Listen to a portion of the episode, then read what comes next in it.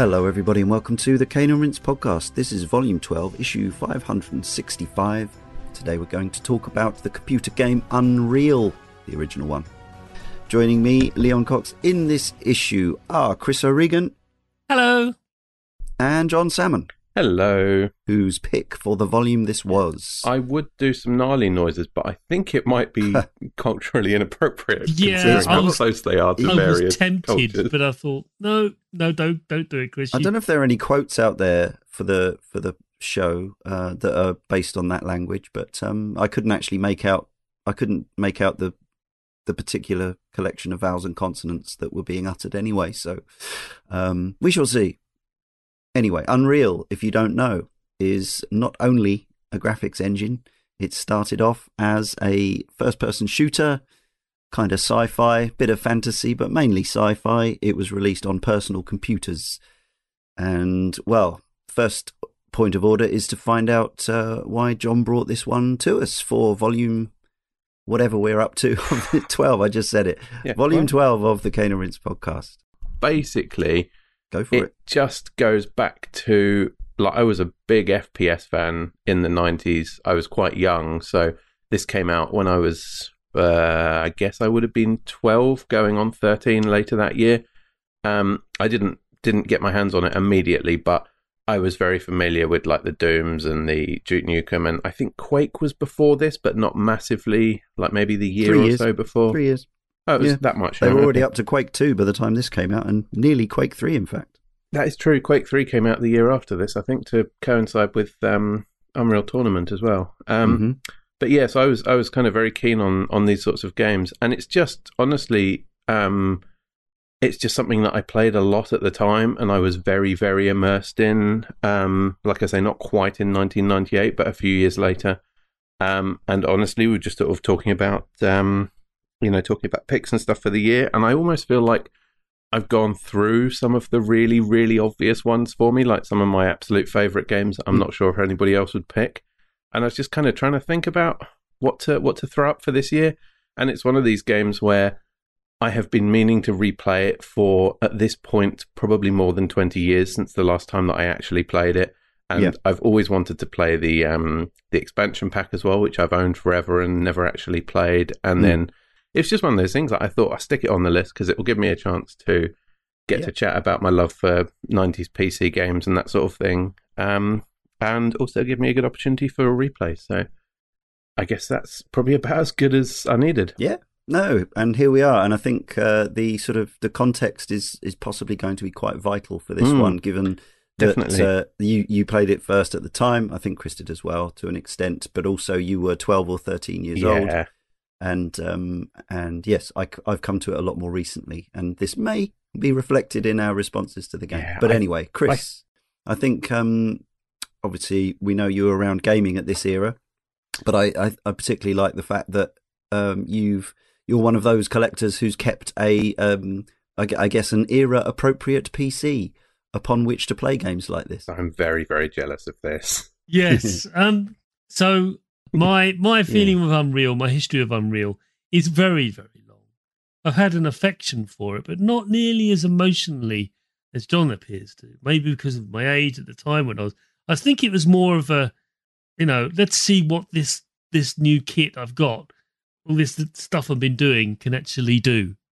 That's what it Mm. feels like. And Yeah, that's, and yeah. that's and you know, and you know, definitely a case of you know, I've got to got to justify you know the, the mortgage kind of expenditure of what I'm putting into this bloody computer just to uh, play these games. And uh, Unreal was at the at the zenith of it, and, and there's a bit of a white hot of technology at the time. So that's where I equate it. That's why Hmm. when I think of Unreal, and I again, I still have the same CD I bought back then to this day. The box is long gone, no space for it, Oh, but the shame. CD, the CDs have been kept.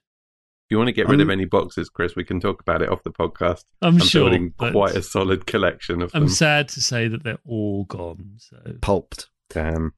I also had a Windows ME PC, my first ever PC in, I think it was 99 I bought it. Uh, I was absolutely desperate to play Half Life, really, was the, the main reason, and Championship Manager um, of the era were my two kind of most desired items. And also, I needed to stop just uh, only having my Dreamcast to browse the web with.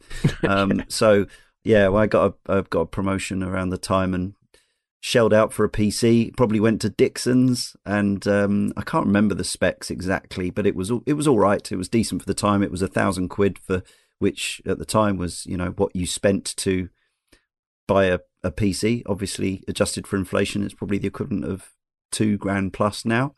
Um, it was uh, all I remember specs wise was that it was uh, 800 megahertz, but I can't remember what Pentium it was or anything like that. Anyway, it ran games well. It it, it ran Half Life and uh, Deus Ex and uh, Black and White and all kinds of games that were around at the time. What more could you need? Well, weirdly, I don't remember particularly lusting after Unreal. Now, I think I think my PC would have run it okay. Um, I have a vague recollection of reading the review in Edge uh, where they gave it an eight out of ten, and thinking, uh, remember them kind of talking more about the the visual side than the than the gameplay side. Mm-hmm. I think they said it was you know kind of solid, but uh, but it was really as much as anything a kind of demonstration of of Epic's tech, um, which of course has come to bear fruit in no uncertain terms over the the following near quarter of a century now. But yes, um, I didn't uh, I didn't play it at any stage in the next yeah 24 years or whatever uh, for whatever reason. They gave it away on various gaming platforms a few years ago. I added it to my library on Good Old Games, I think, and Steam. It was about five years ago, I think. Um, yeah, I and think then put it on Steam for like some insultingly low price at that sure, time, like 68p or something. You'd get yeah, and I'm, i expect they did like big Unreal bundles for crazy, yeah, crazy prices. All, but all the tournaments and stuff chucked in as well. Yeah, uh, but then just before we announced this volume of shows, but after I, after Jon had nominated and and I'd found a slot for it, uh, Epic delisted all of all of its Unreal games. Uh, so you can no longer buy them. Of course, there are other ways to play them, and like us, you may have already had them in your library, whether it's an original disc like Chris, or probably more likely a, a Steam or Good Old Games copy or something like that. Um, but it possibly does reflect why we haven't had a huge amount of correspondence for this show because yeah, you can't actually buy the games now. Um, and yeah, by sheer coincidence, that happened almost the exact time we we announced it. But anyway, hopefully this podcast can act as a bit of a uh, an addendum to the history of the game.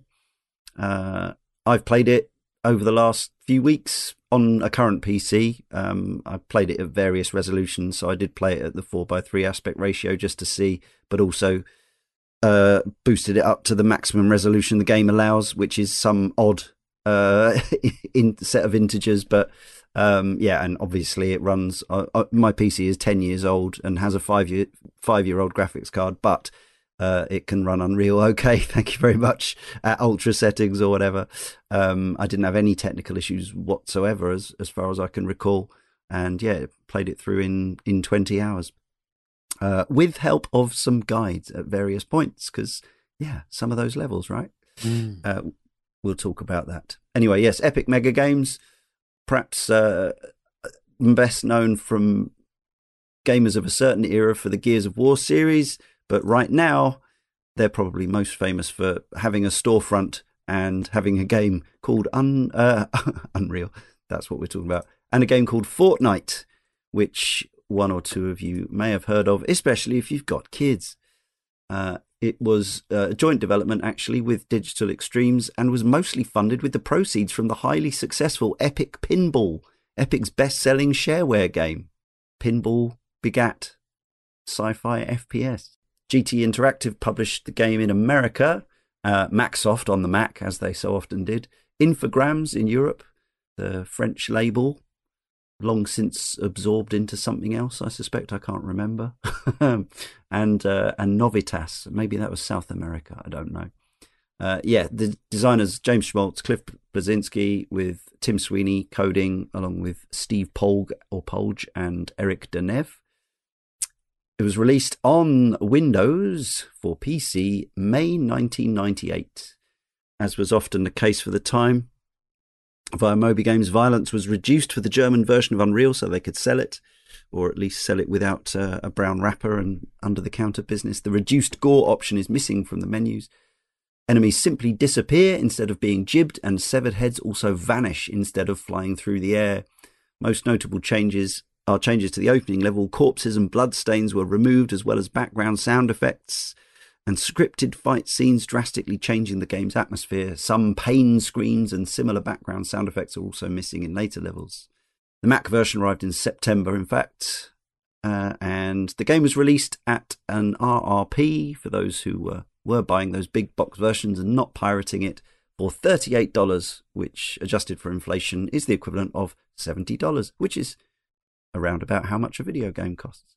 The reason the jewel case is so prominently displayed in that box design is because there were four different jewel case cover designs, all of them screenshots, and this was a clever way to show off the game's graphic superiority.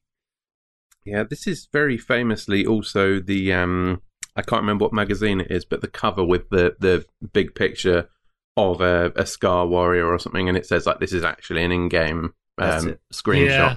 Yeah. And that's supposed to have famously been the first time that they put an actual screenshot on the cover instead of some sort of a mock up. Yeah. But they I were dis- clearly very, very proud of the I have screenshots a- and stuff. Without having direct examples, I have a feeling that isn't quite true, but it was certainly a prominent example. And of course, it is one of the. It, it's kind of a bull shot in the sense that it's not a shot that you could accurately recreate. Not really. It's like a level editor, like camera Kind that someone's thing. moved down Yeah, to the ground yeah, and looks up at a monster and stuff. Like, yeah, Yeah. And, you know, to be honest, looking at it in 2023, it it looks really old. it looks Yeah. really old. it's Lot of arguably angles. 25 plus years old. yeah. Oh, sure. Absolutely. Well, at the time, yeah, this is the thing. This Yeah. is why context is king. Mm. With the game still in development, Epic started work on a port for the Nintendo 64 DD. Huh. Mark Rein stated in an interview that we'll have to get Nintendo's approval and everything, but we are working on it. We're already coding the engine. We'll have to reduce the dimensions of the textures so they can be scaled down quite a bit. But with the bilinear filtering, you can get away with much lower resolution textures and it will look just as good.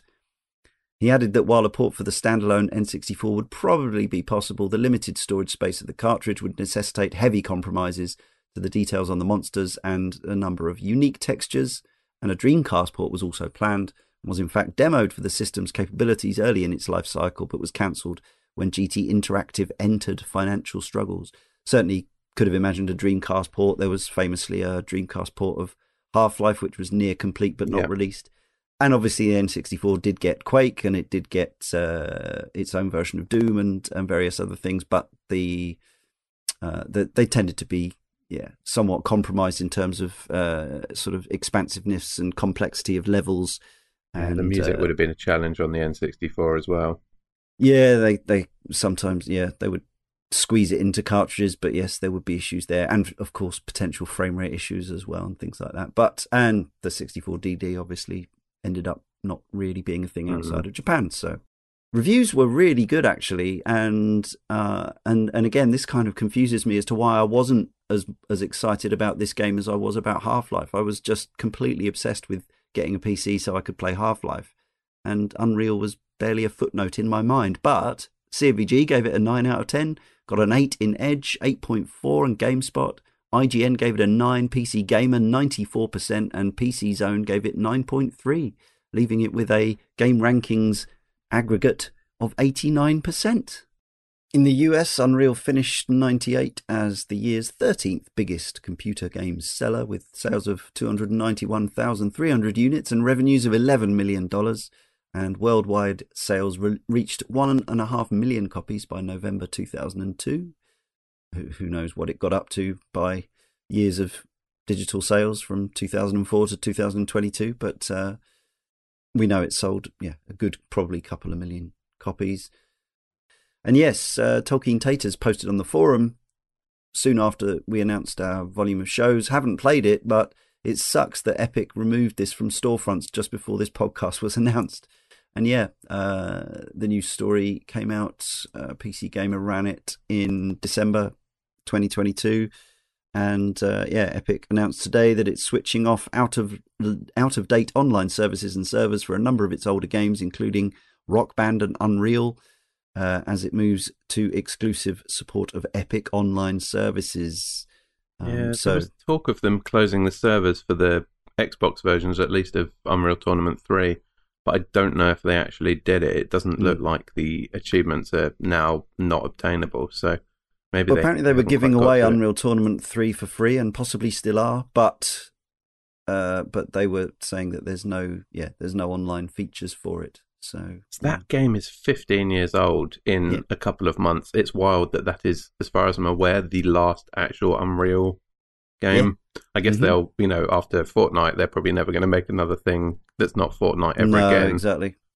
Right. So what's the deal with? I I got to say I didn't used to spend a huge amount of time bathing in the uh, the scenarios of these 90s FPS games. Like I didn't really care who Doom guy was or why he was there. Quake similarly. Half Life was a little bit different because of the the diegetic way in which you became Gordon Freeman and, and the world talked to you about it and things like that. But this, but um, really, I dived into this game to play it for the show because Jon had nominated it and I had no clue what was going on or why. Uh, so rather than me read out the wiki, uh, Jon, as a fan of the game, have you got any idea what's actually going on in it, or was that not something that attracted No, you to it? Uh, no, I, I was actually very interested in the story Cool. of this, both at the time when I first played it and also kind of still fascinated by it now. Um, it's a little tricky because the vast, vast, vast majority of any actual like storytelling is done through these little logs that you pick up. You often just walk over a corpse or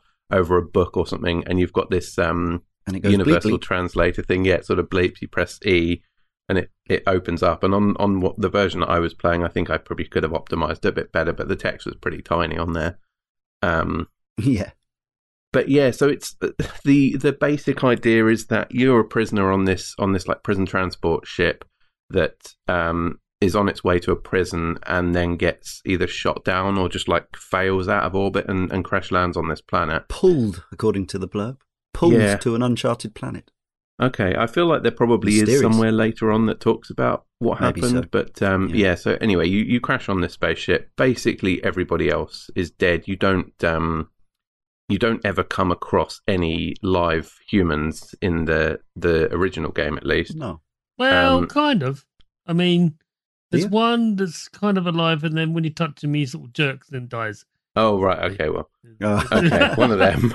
I'd forgotten about him. But yeah, but no, it it, it is quite interesting that I, I did like the little bulletins. I did read them avidly.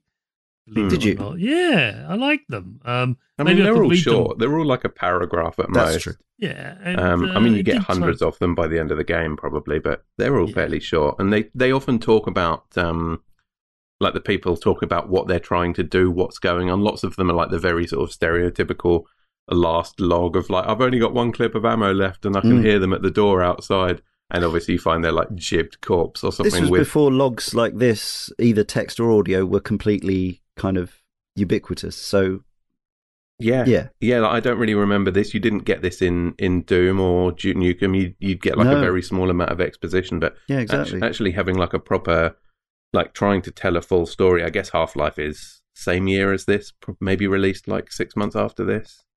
Half Life that was was uh, was ninety seven Half Life.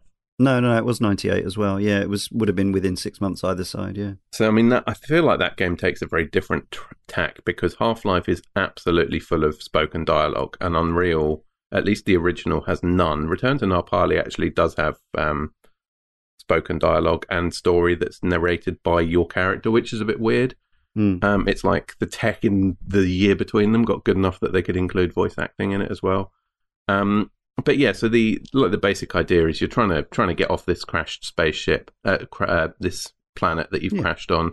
There's like an indigent, um, indigent, oh, indigent, indigenous uh, native population of these creatures called the Nali, who are kind of Mhm. They're like humanoid. They are they have four arms and they're Yep. quite like they're often sort of tattooed. They're I think possibly um could be considered almost a kind of derogatory like sort of Indian type stereotype. Native American or Yeah, no, I was thinking of Indian, uh, Asian Indian. Indian. Um, okay, with like the language and some of the stuff, they Hmm, they seem so. very kind of Hindu-y from like Right. my understanding. there's the, yeah, there's I mean the multi armed thing and the levitation and yeah, there- there's there's probably some something in that. Yeah, Yeah, um, there's also a point where you find a couple. You go through a couple of their temples, and one of them has a huge painting of like their lightning goddess or something, and Oh, she's yeah. kind of blue skinned and multi armed. She looks very Oh, similar Ga- to some of the, the Hindu deities. Right. Um, so yeah, I feel like that's that's kind of where they come from, but they're also sort of peaceful. They um, they seem relatively uh, passive to the um, the other native uh, the other sort of native wildlife and the aliens. But basically, they're they're in the process of being like enslaved and subjugated by these like lizard aliens called the Skaarj, who are kind of oh, they're like big humanoid reptile guys, but they also have um, they've got enough technology that they've got um, sort of laser weapons and all sorts of uh, like force field technology and that sort of stuff in their spaceships. They seem like more advanced than the the humans who are there, who are kind of. I mean, it's it's like a sort of an aliens type story with you know all these kind of military people running about, but being wrecked by um by like the technically, I guess in the aliens movies they're not advanced, but in um Well, they're sort of in a different way. yeah, as in- kind kind of like It's But, more um, like Predator, isn't it? Really, than Alien. yeah, and Um, actually there are quite a few aliens in this who do Mm. look a lot like predators. Some of the Mm. Yeah. Skaarj um, variants are very predator like. Yes, and the planet is rich in this Tarydium, a mineral which is uh, light blue crystals, and they have this high energy yield, and that's the reason the Skaarj are there. Uh, yeah, and they've like built mines and facilities that they're um, Yeah. forcing the the Nali to Enslaved kind of them, work yeah. in. Yeah. yeah. I mean, it's kind of like it's not it's not Shakespeare, but it's it's more than Yeah. any sort of story that I got out of previous games to this Yeah. that are kind of like you're a you're a dude, just shoot things. Um, that's fair. Yeah, Yeah, you're just trying to escape. Basically, you've you found yourself the, the lone survivor of a of a terrible crash. You think you're a lone survivor, and then you just you leave the uh, leave the, the, the crashed spaceship, and then uh, the the adventure unfolds from there. indeed. Designer Matt from our forum says, For me, the most memorable things about Unreal were the amazing title sequence and first level, which absolutely blew me away at the time. The rest of the game never quite reached that high, unfortunately, although I did love that weapon that bounced razor blades around corners. I was a design student at the time with an iMac in my room. My choice of games were limited, but I had Deus Ex, American McGee's Alice, and Unreal. The first time I fired it up, my friends and I were stunned by that title sequence with the camera flying through a castle while lightning flashed in a stormy sky. It was so smooth. There were coloured lights, shiny surfaces, and water. That first level too, when you, where you crawled your way out of a dark wrecked starship and stumbled into a bizarre tropical alien planet, made a hell of an impression. In retrospect, it was the graphics tech that impressed us more than the gameplay, but I'll always remember Unreal as a glimpse of the future of gaming nonetheless. Sounds similar to your experiences in particular, yeah, Jon. bit. And and I mean, yeah, absolutely right. A glimpse into the future of gaming is correct. Um, in in so many ways. Uh, initially, the game's player character was to be female, but as the number of games with female playable characters increased, the team decided to allow the player to select from a male or female character. There's actually a surprising amount of character presets that you can cycle Yeah. through, which is, I guess, it's not that strange when you consider that there's like a whole bot match and multiplayer aspect of Yeah. it, where presumably you can play them. But the, there's, Doesn't doesn't guarantee that they give those options in the single player though. By any No, means no. in, in other games. And weirdly, it reminded me a bit of Super Mario 64 in that you uh, you don't see yourself for a long, long time, and then you walk up to a mirror, and it's like, Mm. oh, there I am, like hours later. or, or in my case, you just every time you die, the camera like pulls up to about ten feet above your head, so you often see yourself. Oh, that's true. Sometimes it's very I've brief before you like get jibbed, jibbed, or something, Yeah. fall into some lava. But sometimes you see yourself just kind of clutch your stomach and fall over. Um, but the other thing that is sort of slightly more interesting about this is so oh, the version that's now playable and has been for a long, long time, I guess, is, is Unreal Gold, which Yeah, is um, the final version. yeah, it's like one interface that plays both games through. And I didn't realize this, so I started the original Unreal probably two, two and a half weeks ago. Picked my character and everything. Immediately forgot what I'd chosen. I think I just sort of clicked random a couple of times or something, or Mhm. clicked through. I ended up with a woman who had like a big tattoo or something across her face, and I'd completely forgotten that that's what I'd chosen. until when I then finished it and then loaded up Return to Na Pali, which is the expansion. It doesn't give you any of the options. It just starts, and it starts with your character talking. I was like, "Oh yeah, of course. I guess I guess they had to make at least two different voices for this for a, a male and a female Yeah, character. I if expect not, that was it not too. more. Yeah, yeah. I mean, you hear you hear your character's voice quite a bit throughout the game, uh, mainly, you know, grunts and efforts Mm. and pain and things like that. But um, yeah, not a lot of uh, dialogue, if any. Uh, the only dialogue is from the the the planet's indigenous population who say a few things, but Yeah, they have I'm about four different voice lines. not but sure they're- exactly what. Yeah, actually, there is a little bit of Skaarj banter. Uh, thinking about it, there's a couple of scenes where you walk into a room and there's like three of them standing around, kind Mm. of having. I don't know. A conversation might be pushing it a bit, but um, Actually, but is yeah, that the Skaarj? I don't think it is. I think it's the other race. The ones with the sticks, the Yeah, um, they're the that's- Krall or the Krall or something. Yeah, that's right. Yeah, yeah.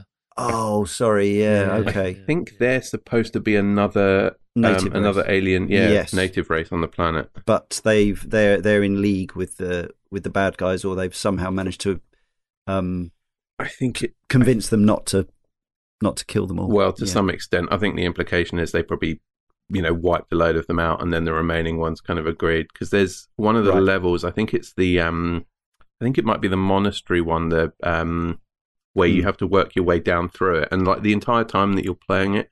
At the very beginning of the level, there's about four people who um, have all got little data logger things on them that are talking about one of their crewmates, like a, a Mm. female crewmate of theirs who like got further than they did, like escaped when they were getting killed. And then you're constantly reading throughout it, like Yeah. notes written on prison cell walls and stuff. And some of it's from the Nali talking about um, helping this woman. And like you eventually, at the end of probably the longest level in the game, you eventually find her corpse, like right before the bit where you get on the gondola and leave.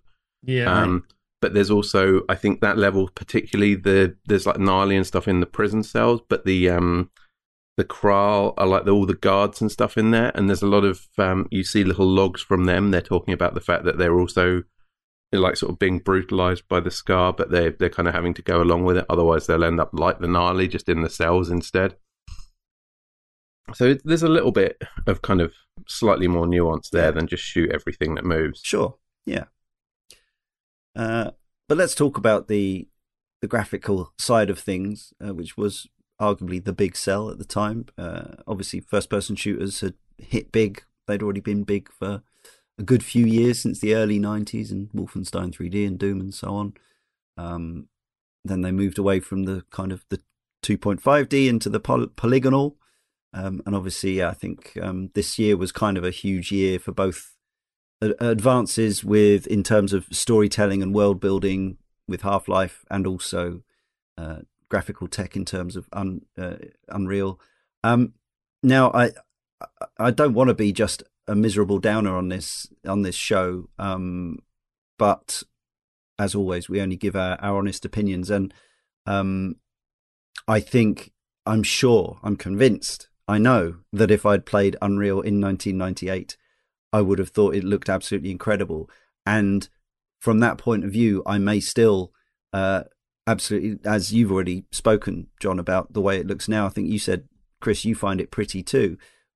But I feel like, and and this is a good reminder for me because I often come on this show and say, "Oh my gosh, this game looks amazing" or looked amazing, and it's often because I saw it at the time when it was state of the art. But in this case, I'd never even seen this game moving beyond maybe a clip on a YouTube video or something.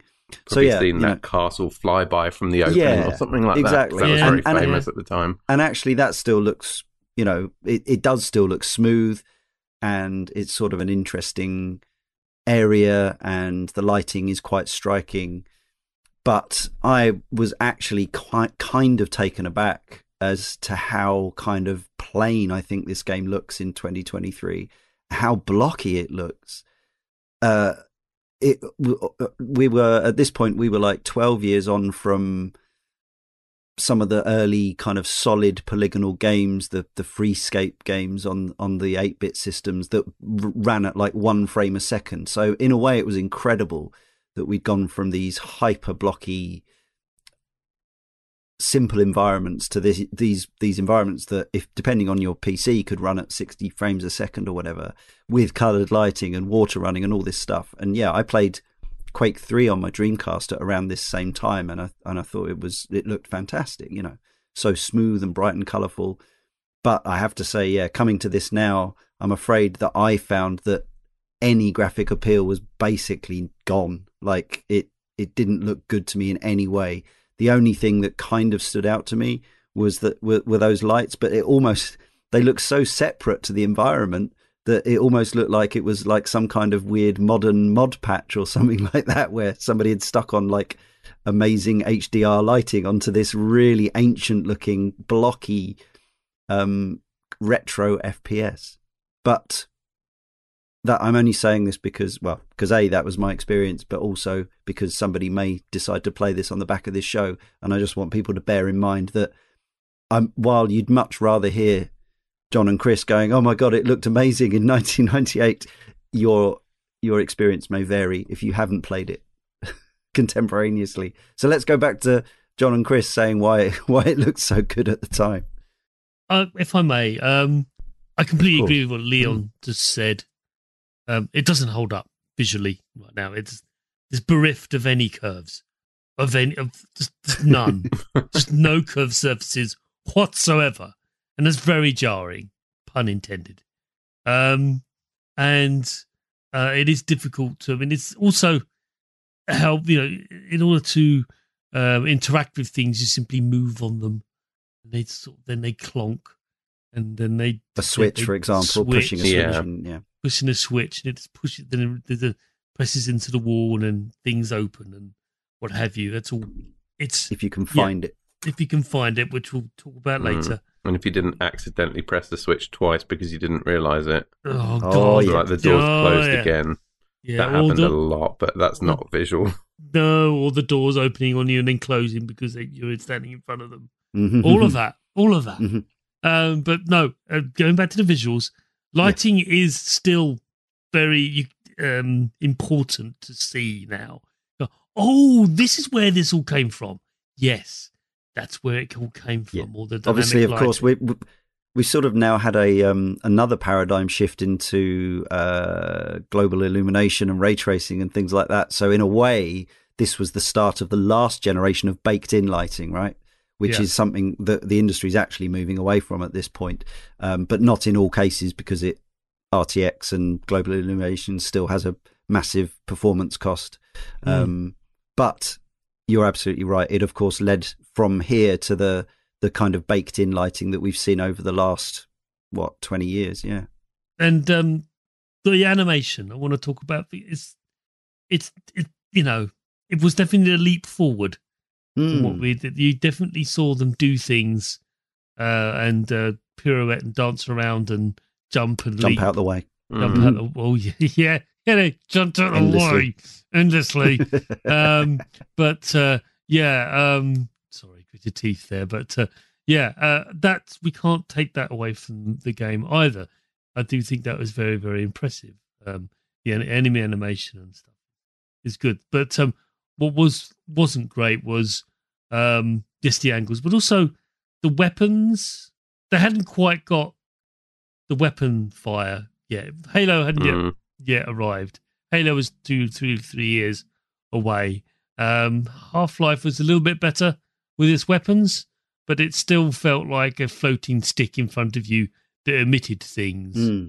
Um, and uh, it didn't. It it got if anything, it got slightly worse with the expansion because you get new weapons and that, and Mm. they're they're actually even even worse. Um, so, but I mean, so that's that's why I get negative on on things. It generally felt very very doom like in that regard. They hadn't really quite figured that out.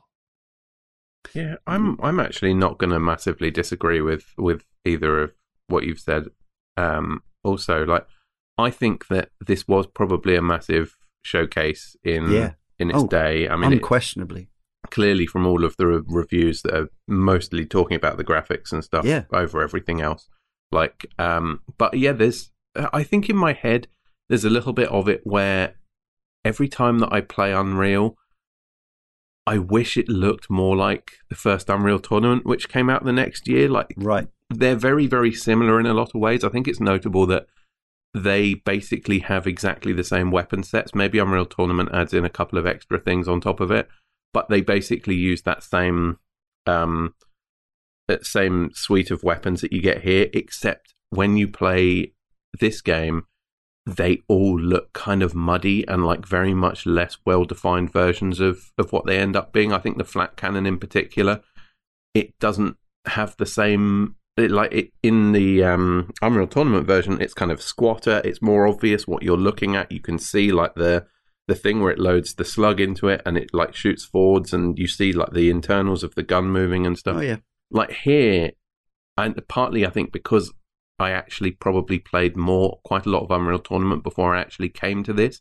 I always kind of felt like this was a slightly downgraded version.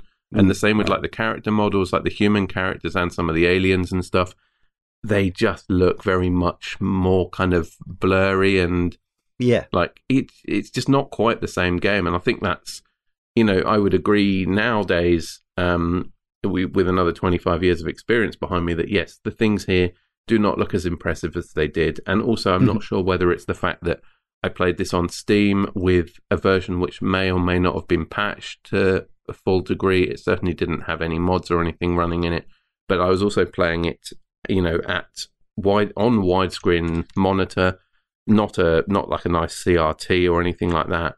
And I think there were there were various bits of it that some of the lighting looked really out of place. Um, like some of the lights looked like totally kind of separate entities to the world, especially when they were moving and stuff. Yeah, that is Um, possibly a a result of of modern screens rather Yeah. than anything. I wonder if on a CRT they would uh, look more embedded and and, and part of the world. I'm I'm not certain about that. The the issue I found as regards to lighting, slightly separate issue, was the fact that even if I pulled the gamma all the way up in the settings, uh, the the blacks were absolutely crushed, and I had to switch. Uh, f- fortunately, I, I recently got a new monitor which has a dedicated FPS setting, and for some reason that elevates even the the base uh, the base gamma to something that where I, I could see. I totally get that they wanted a lot of the levels to remain dark Mm. because they they want you to use this resource which is flares Yeah. and also your flashlight which runs out and later a searchlight which runs out much more slowly Yeah. mercifully but um, there were points where even in what were supposedly light areas, I could barely see doors or anything like that. And and obviously that's kind of not so much a game issue as Mm. a, a general tech issue. But yeah, it was a it was a pain for a while until I found that that nice setting on my new monitor. Yeah, it, it might be my memory of it looking much smoother on a CRT. I mean, a lot of the screenshots and stuff that I've Yeah. seen, the CRT four x three does look nicer. Like the um the size of the like the weapon boxes and stuff, the ammo counters and the um Yeah, the numbers and stuff next to your armor. you uh, can change all that by tweaking the resolution, I guess, uh, even on a modern screen. I, I, as I say, I did try it in various uh, various resolutions and kind of in the end found one that I, I felt you know Mm. everything was legible. But it did it does also affect like the the size and positioning of of the the he- heads up display and UI and things like that. Yeah, So there is a certain, and uh, no doubt there are mods out there for this game that I didn't investigate. I just played it as was. Um, yeah. I imagine people have made like high sort of graphical fidelity mods. I mean, the one yeah, thing that I texture mods saw, would be would be great because the, the the outdoor areas of this are so plain. Like there's Yeah. just nothing going on at all. yeah, it's just an awful lot of very similar floor textures. And I, you know, I talk about enjoying that waterfall and some of the vistas and stuff, but it is a little bit like you look down at it and you just see like the little tiles of water that all repeat constantly. Yeah. Um, I mean, obviously, you know, that's just a technical limitation. And I remember having that exact same thing playing Half Life 2 on the Xbox, what, six years later than this, seven years later than this?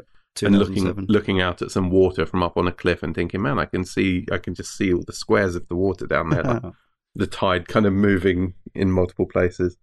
The Unreal Engine, according to Moby Games, had a unique feature. It could render using DirectX, OpenGL, and software mode. It even included support for 3DFX glide drivers. Most 3D engines before and since only support DirectX or OpenGL, but not both. It took four years to design. It had several features that weren't included in the Quake 2 engine, such as volumetric lighting, an effect for generating fog, fog, smoke, or plasma. It was used to great effect for obscuring the view. Dynamic lighting, a real time render of coloured lights. You could mix coloured light sources to produce other colours. You could also see moving shadows. Yeah, this is all stuff that subsequent iterations of, of the Unreal Engine have helped to n- normalize and, I mean, not quite perfect, but yeah, I mean, these are the, the irony is that all these innovations of the Unreal Engine have been absolutely key to the development of graphics over the subsequent 20 years plus. And now the reason to me that unreal looks so ancient is because of what unreal invented what unreal brought to the table. So if you come off the back of playing a brand new aaa title for a pc or one of the the premium consoles you're just it's just worlds and worlds apart and 20 years of of evolution. But it's also I also think it means it's it's quite a good way because I think it is easy sometimes to think graphics have really slowed down in you know how much how good they are. But if you go back one generation and then two generations and then three generations, you go, oh my god, actually graphics have come on quite a long way. It's just not quite as stark as it was when we went from you know Super Nintendo to PlayStation or whatever. Anything more on the graphics before we move on, Chris? Only in that I really think they did a wonderful job with the skybox and the Okay. and the creatures that are inhabiting the sky itself. Mm, I Floaty found it- birds. floaty birds squawking away. Not the ones that try to chew your face off, not those. Yeah, they're annoying. Mm, They and were the flies annoying. in some of The- those the- early yeah. levels as well. The giant horse Yeah. fly things. Yeah, but uh, the um, oh god, yeah, those things. But um, no, the uh, the, the, the, the hawk-like creatures that are flying, Mm. and they they they're crying out a lot. They they are yeah, yeah, world but- building. Yeah, and uh, we're about to head into the audio, but uh, Hmm. they're an important part of that. Yeah, I like that. Nice, nice touch. Uh, yeah, the audio. Um, what's to be said? Well, squawking birds. So that so yeah, environmental noises. Obviously, crucially in a in an FPS, you want uh, weapons that sound uh, satisfying and meaty. Mm. And I think for me, this is one of the areas where the game doesn't excel exactly. Uh, it's it's not the worst that I've ever played in that respect, but uh, the sound effects in the game perhaps could have been a bit more oomphy and interesting. I it, it has that sound to me, and I don't know whether it was this was a result of audio being compressed or whatever. But but both the music and the and the sound effects sound like they were kind of not not not super low fidelity, but not very not extremely dynamic with not loads of range to them. If you see what I mean. I feel like the the weapons uh, kind of strike a weird balance because I think that there are some that sound really good. I really like the um the shock rifle, uh, like the the fire sound that that makes. But yeah, then like the sniper rifle doesn't sound particularly strong or punchy. The the minigun sounds abysmal. It sounds like a load of caps going off or something. Um, and the the rocket launcher, I, I like a lot of the the sort of the noises from it. I like the little as it sort of loads the rockets up. I think the you know we'll probably talk about this more with the actual weapons themselves.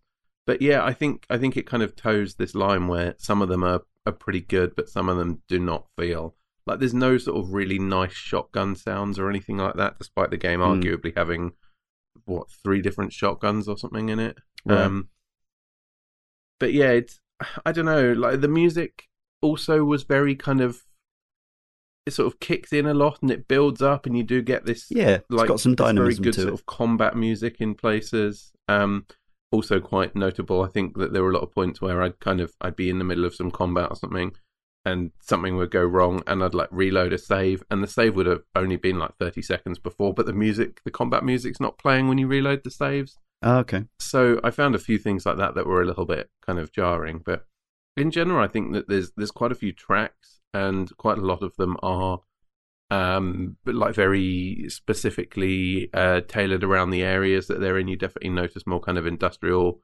uh industrial sounds and stuff in the um in like the spaceship levels and the the sort of the on the planet levels in the in the little sort of Nali encampments and stuff you get a, a sort of a more pastoral type music um Yeah. but there's also you know there's a lot of the kind of unreal tournament sort of uh, like electronic sort of pumping fight music, which I've always enjoyed it. And I think again, it's like a nostalgia thing where Mm. you know I will never forget the main theme for Unreal, like the loading up the menus and the the castle flyby and stuff. I think there's some there's some really sort of iconic music there for for me personally. Um, and yeah, playing through the game, I did enjoy quite a lot of the music, but it's difficult to remember specifics beyond a couple of pieces. Yeah. Yeah, I would agree. Uh, I mean, I certainly, as I say, I have no nostalgia for this Mhm. game, but the sound of the music was nostalgic in itself because it sounded so much like 90s computer game music, and definitely. and I enjoyed it for that for that reason. Um, it it was because sometimes going back and listening to exact things from your past Mhm. only evokes certain feelings, but something which evokes a feeling of the past without a specific can be more evocative in some ways because you don't have those very yeah specific memories tied to them so in this case it just gave me that nice yeah i could imagine this coming on in 1998 and me going oh this is this is excellent Mhm. whereas now i'm kind of going yeah this sounds like it's from quarter of a century ago and is quite cool chris where do you sit with the audio side of this game Well, again, I was playing it on period hardware, including the sound card, which I think oh yeah was an AWE64 Gold Right. means nothing to me Creative Labs. And that was. Um, oh yeah So it was kind of a high sort of profile sound card Sure. at the time. And I think I probably might have got a better deal because of that. Because you Mm. got that kind of the design for that output. And hmm it I thought I was really, really impressed with a lot of the things. The, the directional sound was really incredible. I felt knew exactly what was going on where. The I really loved the dynamic music sound, the score. I and it- yes, the, the- a lot of the tunes very iconic because I loved Unreal Tournament and they took a lot of the music from Unreal, inserted it into Unreal Tournament, remixed it. In fact, they kept on remixing those same tunes over the years up to Mm. Unreal Tournament Three. So it's these are very important tunes, and think they're still now we're talking about it. It's rattling through my head right now. The main theme. Um, it's yes, it's very cliched. It's very nineties. That's why we like that. You know, it's Yeah. it's it's the I think a very very rich tapestry of sound is what you get with Unreal, and it's not talked about nearly enough because the visuals overtake things. yeah But really, I want to put this. It is very, very impressive, and that's the one thing that really struck me. And again, I was playing it on a machine from that era, and I did it again, you know, and uh, I, it's really. I was just absolutely blown away by what I heard. So it's definitely a um, bit of a champion, a bit of a nice um, something to be recognised as something that really pushed things forward in terms of sound design. So don't let, let anyone take that away from Unreal. Yes, you know, so yeah, big big thumbs up from me. Again, I was using uh, old hardware, so I might have got a different experience from you two, but uh, I was really impressed with it. Composers were Alexander Brandon, Michiel van den Bos, Andrew G. Sega, and Dan Gardopée. While many game companies went from FM synthesis to uh, or general MIDI in the early 90s to enhanced CD audio and pre-rendered audio, many of the Epic games used the less common system of module music composed with a tracker, which used stored PCM sound samples of musical instruments sequenced together to produce music. Epic had been using this tech for other games such as Jazz Jackrabbit and One Must Fall 2097, which allowed relatively rich music to be stored in files usually smaller than 1 meg. Yeah, I think the whole install for Unreal is 480 meg, which would have been pretty big for the time, nearly half a gig, but obviously tiny by today's standards. This technology allowed easy implementation of dynamic music for mood changes in Unreal. Unreal's music engine also supports CD audio. The game also made use of the Aureal 3D technology, as referenced by Chris there. So, yeah, again, pioneering in a lot of ways. Uh, thanks to Wiki for some of that information. Uh, so, yeah, let's get into the game. So, uh, controls, well, it should be a brief one because there's probably really only one or one and a half options, this being a personal computer game only from the era. Uh, I don't know about you guys, but I played this with mouse and keyboard, uh, WASD classic Yep. first person shooter controls. One hundred percent. Is there even the opportunity to not do that? Maybe keys Yes. only. There's No, no. joystick because there's some sort of is. joystick that was tied Oh, okay. into it. Yeah, Whoa. you can use Tell a me more. joypad. I've I've never done it, but Oh, uh, the Gravis. Okay. yeah, That sounds like a terrible idea. I got to Oh, be honest. well. like yeah. Pre pre twin analog sticks. Uh, yeah, that doesn't that doesn't Yeah. sound wise No. to me. Um, and it, I haven't played an FPS with mouse and keyboard for a while. Um, because you know I tend to play these games sitting down on my big telly these days. But yeah, you know, it was like putting on an old, comfy pair of t- uh, trousers that perhaps don't fit as well once as once they quite did. But also, you know, mouse aiming is probably still never going to be kind of bettered other than eye aiming. So Thing that I've just found: the Panther XL Mad Catz joystick and trackball Wow. combination. oh, joystick and specifically made for trackball. first-person Okay. shooters like Quake and Right. Unreal. Sure. Okay, but that's an unofficial kind of yeah. Yeah. Right. But still, that was an option. It was. Yeah, I I didn't explore the options in in the game beyond just making sure that my key mappings were fairly much to my liking. Um, it defaults to the I think the mouse uh, the mouse wheel, um, which I don't know was a default option, but certainly the mouse wheel let me roll weapons up and down. Um, yeah, and then other than that, the only control I had issues with, and I probably should have remapped, is the using the square brackets to select through your inventory, um, which was just you know like not my fingers were not over those keys, so Mm. I had to had to move my hand around to select between, you know, whatever the the flares and the flower seeds and the other bits and bobs that you have to select. But it wasn't a big wasn't a big deal. Um, but yeah, and of course, you know, if the game runs at a fast frame rate, then it controls well on mouse and keyboard, right? Yeah, I just want to point out what I put up with on because I'm not sure. Is it up with. default? Yeah, yeah. Because I say put up with because this is at a time when mouse look was new Hmm. and WSD didn't actually exist, wasn't a thing. And the game read me because I read because I was going through making sure I was doing everything right, and it Hmm. had the controls and it said, "Well, you put your left hand on the cursor keys." Like Oh, nice. what? And then you put it, then you can use it, and it's like, or you can take the mouse look off if you don't like it. But we do recommend you use the arrow keys for, and it's like, no. So I had. To I'm sure people are already playing Quake with WASD at this point. Yeah, Yeah, sure. definitely. I'm sure, but uh, you know, I use Q and E for the um, inventory cycling. Yeah, that's a much more sensible Mhm. option. I And should have. I should yeah, have done and that. then and then uh, and then WSD for everything else, mouse look and, and space for jump and control for crouch, and that was yeah, Dr. classics. Yeah, Uh, and that's what I mean. I'm resting my hand on the key now. It's just naturally rested on those keys. It's just done it. Like, Yeah. oh, great, thanks. You know, muscle memories had never it's been there for twenty odd years now. Yeah. not going to let go.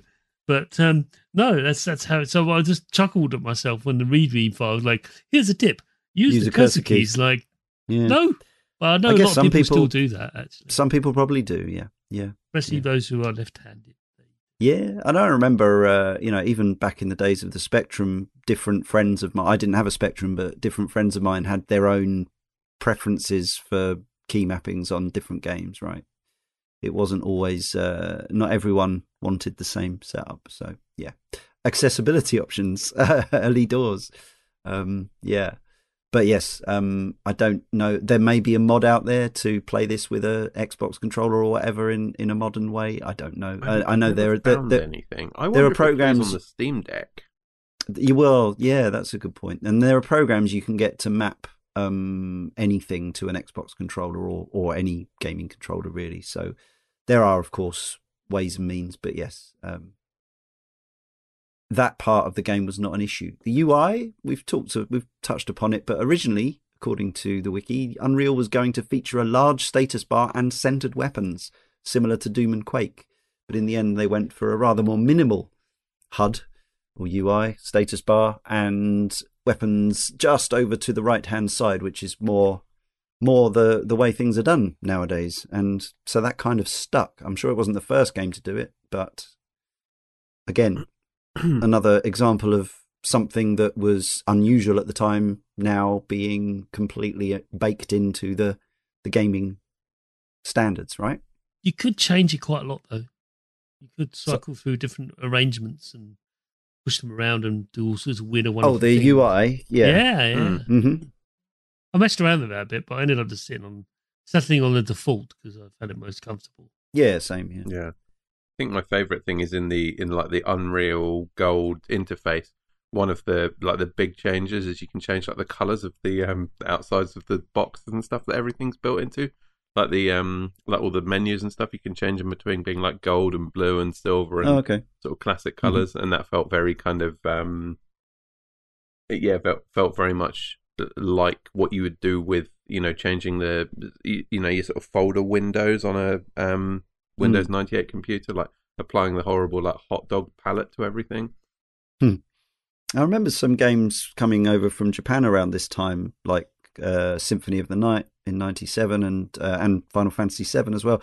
They both allowed you to recolor and customize your UI to a degree. Even going back further, thinking about some JRPGs on the Super Nintendo, they would allow you to kind of tailor your your boxes and things like that. And that was all a bit alien to me then. And but here we are now, and I think that sort of thing is generally probably more common customization, but still not yeah not guaranteed or ubiquitous. Yeah. Um, does this game have a map? If it does, I never used it. I never found one. No, not that Good. Okay. I would, would have, felt like a right. To, yeah, I would have felt like a right chump if it turned out there was one and I just never located the key. I feel like you um, could have used it though in a lot of just places. Right. Oh yes. Yeah. Oh yes. Especially in the way that you know how when you play Doom, obviously it's it's easier to navigate Doom because it, because the levels are effectively only 2D. There's nothing on top of anything else. Yeah. However, you can play with the map on yeah screen once you know the level and you've cleared it out you can just go around using the map that would have mm. been so helpful in this game as would have been some sort of indicator as to where to go next and this is this is again probably one of my bigger issues with the game before we talk about the combat is actually the navigation of the game like it's one of the conversations we've had the most times on Cane and Rinse over the years. And as always, it comes down to individuals' choices and preference, whether they like to be lost, whether they like to be guided by the hand, or whatever in between. Um, but this game I found was uh, very easy to get completely confused, turned around, and lost in. I have a an issue in that um, my brain does not make in head maps in my head. I've, I've mentioned this before. I, c- I can recognize places and I sort of have a sense of how they link. But I know some people kind of build the level in their head as they go around. My brain just does not do that. So it's very easy for me to get completely lost. And then you combine that with the darkness that we talked about, mm. which, as I say, is there are mitigations. The, the well, the well hidden switch limited so. mitigations. There are well hidden switches, deliberately so in some cases. Mm. Slightly obscure messages that you have to read to that may give you a sense of where you need to go. Signs on the wall that you need to read that give you a sense of where yeah, you need to you go. You may not move close enough to realise that it's a sign, and then get the get the little yeah. translator thing pop up. Yeah, there's no on-screen indicator that really that anything is happening or needs doing. There's no kind of as There's I no say, objectives I, I, or missions, yeah, or right, anything along yeah. those lines. So you just kind of have to, which is quotes realistic mm. and immersive in some ways, but also I found at points bemusing and yeah. frustrating. I feel like the um the Nali race themselves are largely to blame for this because this was definitely the hmm. point mm. that I very first got stuck in when I played the original um, right. time when I was on it. I think it's about the sixth level, the um the temple that you're in, the the water god temple, and there are various points in that where you very clearly come to a door and it will say something very vague like only only the one who has ascended the pillar of stairs yeah, and yeah. you know and claimed the the fire stick launcher from the top of it or something will have access it. to the next chamber and you're like what the bloody hell does that mean oh it means yeah. i've got to go off on some convoluted path and then remember that I need to come back here because that's when this door is going to open. And they did that quite a lot in that level. And then I think the castle level, they do it a lot as well. There's, for some absolutely bizarre reason, it's like you can only go into the dungeons if you ascend to the top of the tallest tower and kill the, Right. the creature with the twelve eyes or something. And you're Mhm. like, okay, well, I guess I guess I've got to do that. But then also remember that for no reason at all, this door is going to be open after I've gone and killed the the sort of mini boss at the top of the tower. Right. Um, Yeah. So they, they do kind of do that. The um, I can't remember if it's the human ship or one of the Skaarj facilities, sort of in the maybe the first third of the game. I think it's one of the Skaarj facilities where you have to like power up loads of stuff to, or unpower a whole load of different stuff to get up the elevator to the to like the Oh, end of it. That's quite. It's relatively late in the game, I, I think. Uh, there's, Yeah, it's very likely that there's a second one of these, but there's one. Okay. I think it's quite sort of within the first section where you've got the um, you have to go and disable like the gravity tethery type things to to like drop a force field, and you have to uh, like stop some coolant leaks so that you can get through an area. Yeah, yeah, yeah. It's very very convoluted, and even Convoluted once you've word, done it yeah. all. I spent ages thinking, well, what has this actually done? And it didn't do what I expected. It unlocked an elevator, which I wasn't aware that it was there because it was kind of tucked into one of these corridors that were otherwise symmetrical, and I didn't realize that one of them Yeah. had like a small elevator that would go up into the engine room or something. Yeah. Um, so technically, it does tell you these things, but you have to be very aware of going to the um the panels and reading them. And one of the problems with the like the human facilities and the um like the the processing facilities or whatever the like the the outposts that the um the aliens are using like they they will have like four panels all next to each other that as you walk past they'll like all of them will ping up. And unless you go back to the specific one and stand only close enough to that one you will have missed the messages as well. Or like it will it will sort of technically ping it but then within 2 seconds you'll have another Yeah. one. And you can't cycle back through messages or anything in the translator. It only shows you the most recent thing. So yeah. and most of them are just sort of you know not pertinent logs and that sort of stuff Yeah. uh, rather than instructions of what to do Yeah. There's no real indication as to what's a, a pertinent piece of information and what's just world building or flavor yeah, text. yeah Which again, realistic in some ways. yeah Um, but again, we've- make for the greatest fun game We've yeah, we've gotten very used to being more handheld, and I sort of appreciate this kind of design to a point. But again, it's one of those Mm. things where you know I don't really want to spend my leisure time just looping endlessly around the same bit of architecture because Yeah. the game hasn't made it plain where I need to go next. I feel like I'm going to make an argument here that this game is possibly about twice the length that it needs to be yeah, and uh, there's a lot of those I'll levels go along with that. like you you counted off at one point uh, in the uh, in the Sky uh, chat that you were on level 24 of 38 or something and I 38 was thinking levels. like okay yes Two of them are kind levels. of tiny, or three well a of them. few but of them yeah. are I mean they are massively ranging in length but also Yeah, you've got really, no yeah. idea because I feel like Yeah.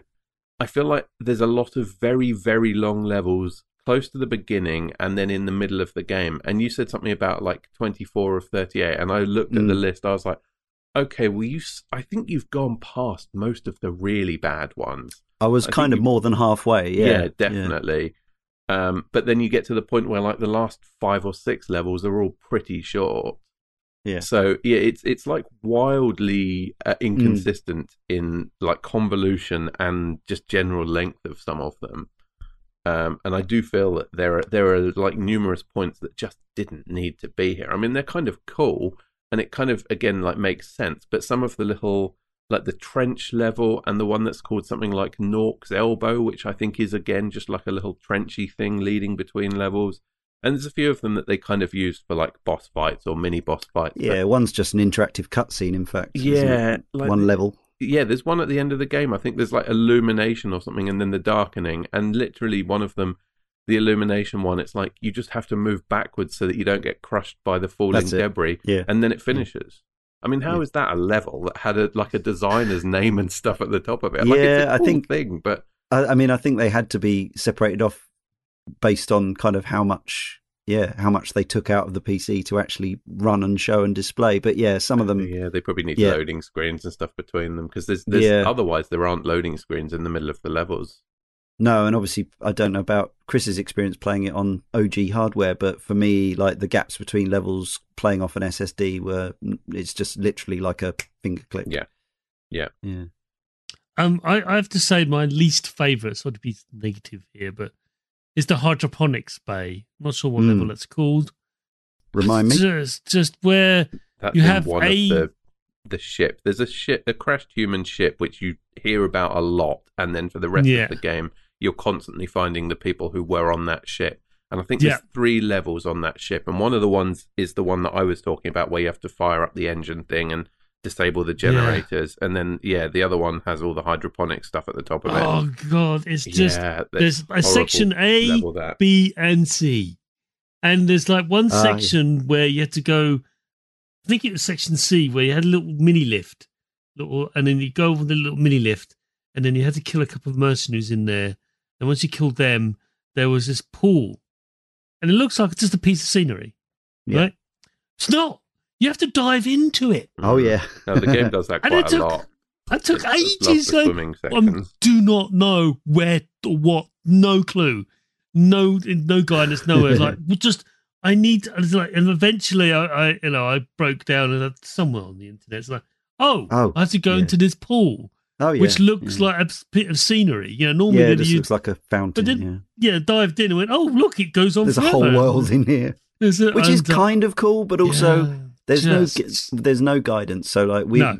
we a lot of us learned a lot about leveled. Obviously, Chris, you've interviewed loads of developers, and we all learned a lot from things like the developer commentaries on the Valve games about the invisible hand of guidance through these levels. But I feel like this was just before that kind of thing. Yeah. It's just like here's a level. Some of it you'll kind of be funneled down a little bit, but once you've kind of been everywhere, it's up to you to piece it all together and Mhm. work out how to get out. Which again, some people will love, and some people will think that gaming's been horrifically dumbed down.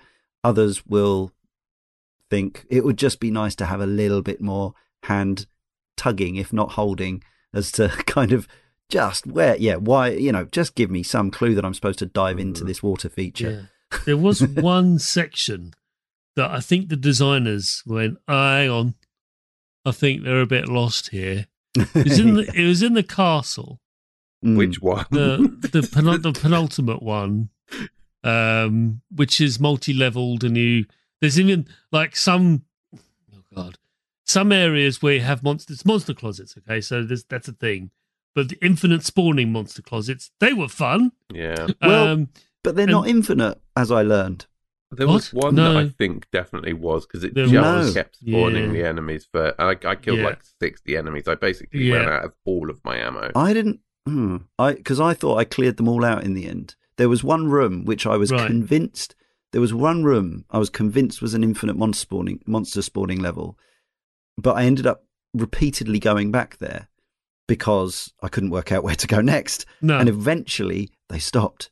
But I killed a lot. Yeah. Yeah. So There's a bit where there's a log, and the guy in the log says something like, "We've barricaded ourselves at the end of this Mm. corridor. We've killed lots of them, but we know that there are still like at least fifty out there." And I was Okay. running I around. mean, I won't swear to it, But and- the guide I was looking at sort of said um, uh, for some of these bits that I thought were clown cars of Mm. monsters, sort of said eventually they'll stop coming. yeah, like yes, but there then was a couple of instances where that does happen, but they're yeah. There may be one or two that aren't. Yeah, Right, okay. yeah, one or two that aren't. Um, but yeah, I think really sort of there was a it's an underwater one again, and Mm, they had this big sort of like mark on the ground. It's Mm. like this diagram, pentagram, sort of like white markings, basically pointing where to saying, "Point, maybe, maybe we Yeah. should tell them," because I think even we realise we're being a bit obtuse here. Yeah, yeah. So and like let's let's point at that. So I did thank them for that. Like thanks, thanks. You finally figured it out. Maybe just maybe, you know, you should give a little Yeah. bit more pointers than you do. It's, Um, it's kind of but, um, interesting as well when you like you see the names of the level designers at the beginning of the level. Their name Yeah. pops Yeah. up, which is kind of cool because in my mind, okay, we were kind of in the era of like the Rockstar game developers, like um, Mm. you know the John Romero, like trying to make himself sort of a household name and that sort of thing. But it, it struck me as like you know it's not even that long before, and also presumably in Japan things were a bit different where people had to use pseudonyms. They didn't want to be known as developers, or like they, you know, the famous Easter egg thing in Adventure or whatever it was, where they had Yeah, to yeah. hide their names and, Yeah, and eventually got in trouble when it got found out. But I mean, right. it's like the Sega Japanese games. I've heard, you know, lots of those Mega Drive games and stuff that, you know, the developers have all got silly names, just like Yeah, Cow same with- and that sort of same stuff. with a lot of arcade games. Yeah, and, yeah. Um, Capcom and Konami had the same thing. Basically, it was it was to prevent headhunting, or that was the that was the excuse anyway. and that was what four years, five years before this. It was quite quite heavily used, but probably was still going on Mm. at this time as well with some of those games. But this actually putting the level designers' names when the level Yeah. loaded up, telling you what the name of the level was and the designer. I feel like you could tell that there was a theme that people had. Like definitely, we mentioned before. Um, I think the first three levels or four levels or something. Um, there's two mine levels very early on, and Cliff Bleszinski is named in both of them as the designer.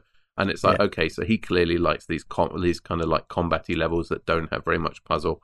And then in the um, expansion, he comes back and does two more very similar kind of levels that are mostly a bit linear, doors closed behind you and stuff. So you can't really. Mm. It's not so much like searching a huge area, but you you start to notice some of the names, like the person who did the the monastery will then Yeah. be the same one who does the castle later, and it's like, oh my god, yeah, these are the two levels that are really long and convoluted.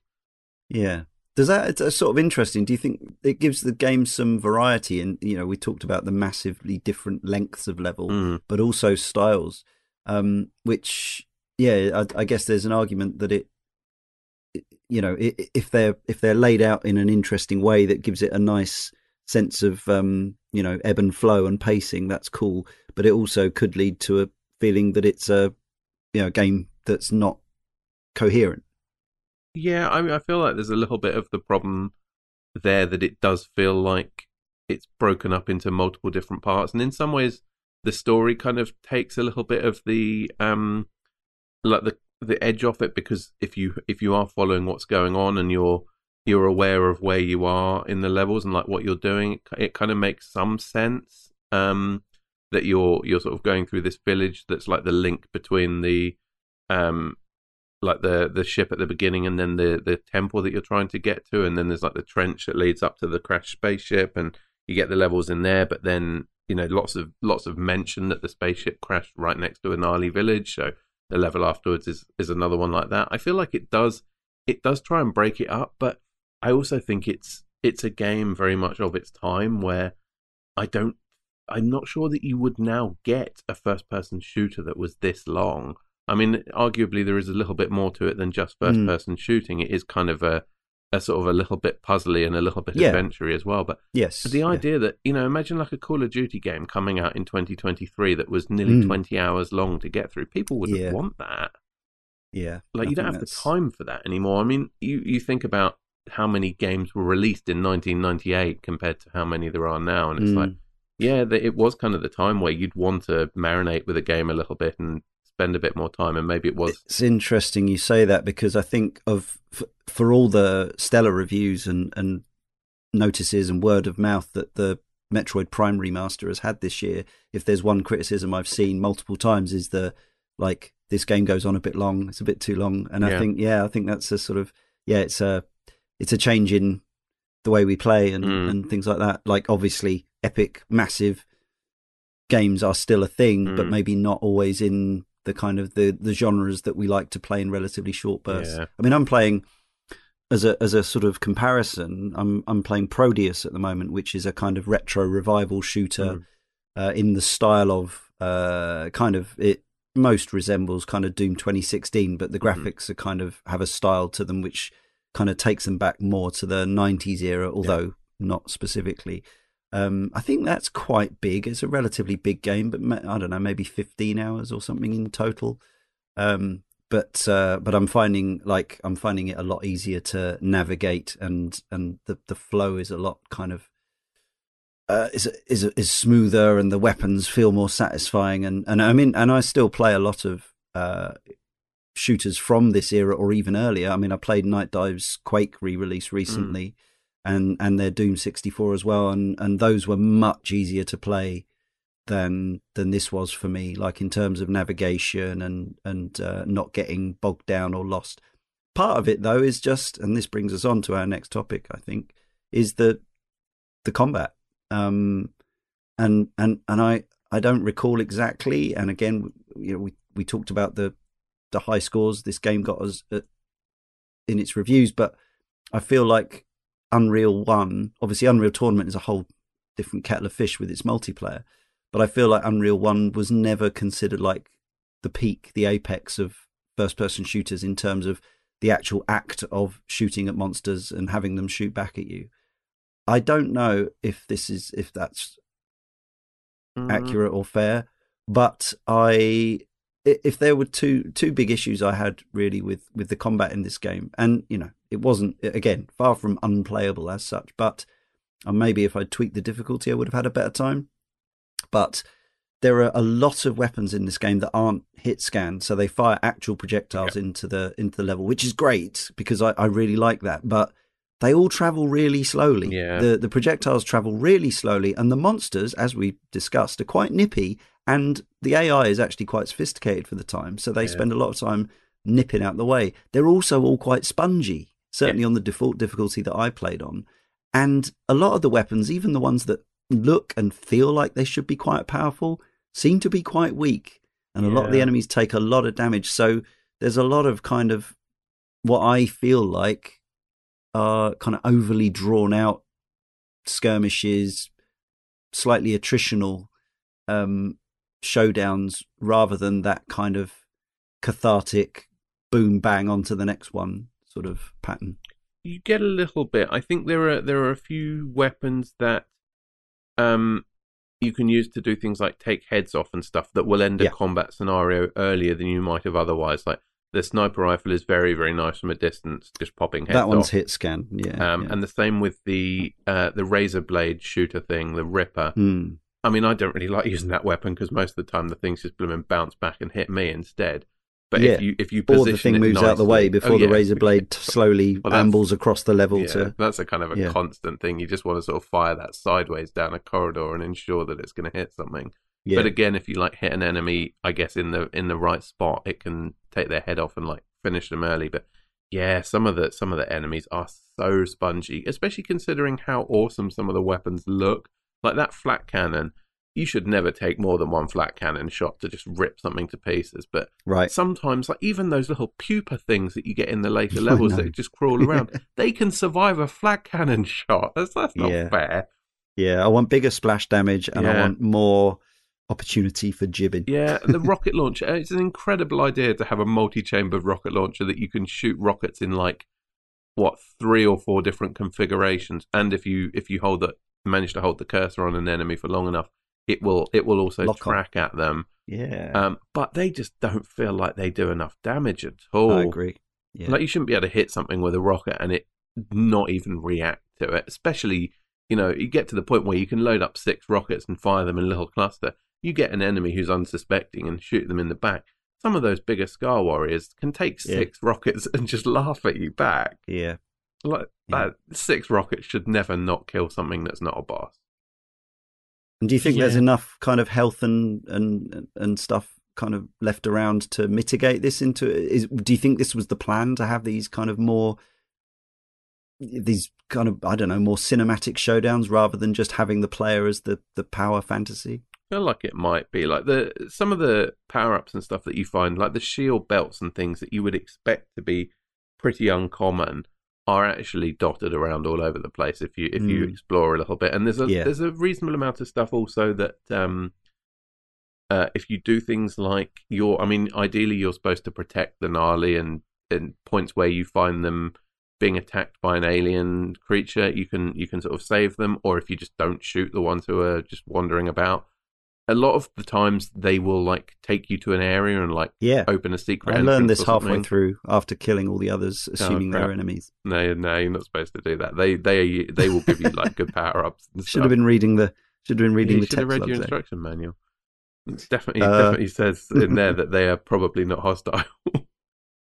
um, but yeah, like the amounts of armor and stuff that you can find, and the um the big health pickups that double you up to two hundred if you're if you're already hundred. There are health packs around a lot. You also get the the little um the fruit that are growing in quite a lot of places. and also you get the um the seeds, Seeds. that you can pick I up like and then that. plant. That's, That's a cool cool. mechanic. Yeah. I do yeah, you can that- plant it anywhere. Yeah. anywhere. Yeah. They they grow anywhere. Yeah. Grow And, like, anywhere. you they can, germin- you can, like, germinate them in the palm of your hand. eat them quickly, and they give you a small amount of health, or you can wait till they're like fully grown and get Get get quite a bit. Yeah.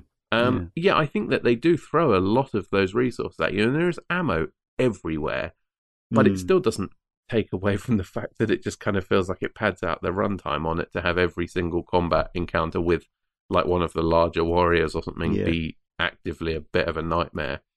And some of Hmm. those later levels have got a lot of enemies in them. Um, they don't do it in the base game, but in the expansion, at the end of each level, it pops up and it's got a running counter of how many kills and stuff you've had. oh Um, right. and it include it breaks down Yeah. all the different weapons. I think by the time I'd finished it, even with a relatively short campaign, I still had something like 600 kills. Like, it's a Yeah. lot. Yeah. I just want to point out a couple of things that sort of skipped over. The Stinger uh, is a weapon Hmm. that you get. It's the default weapon.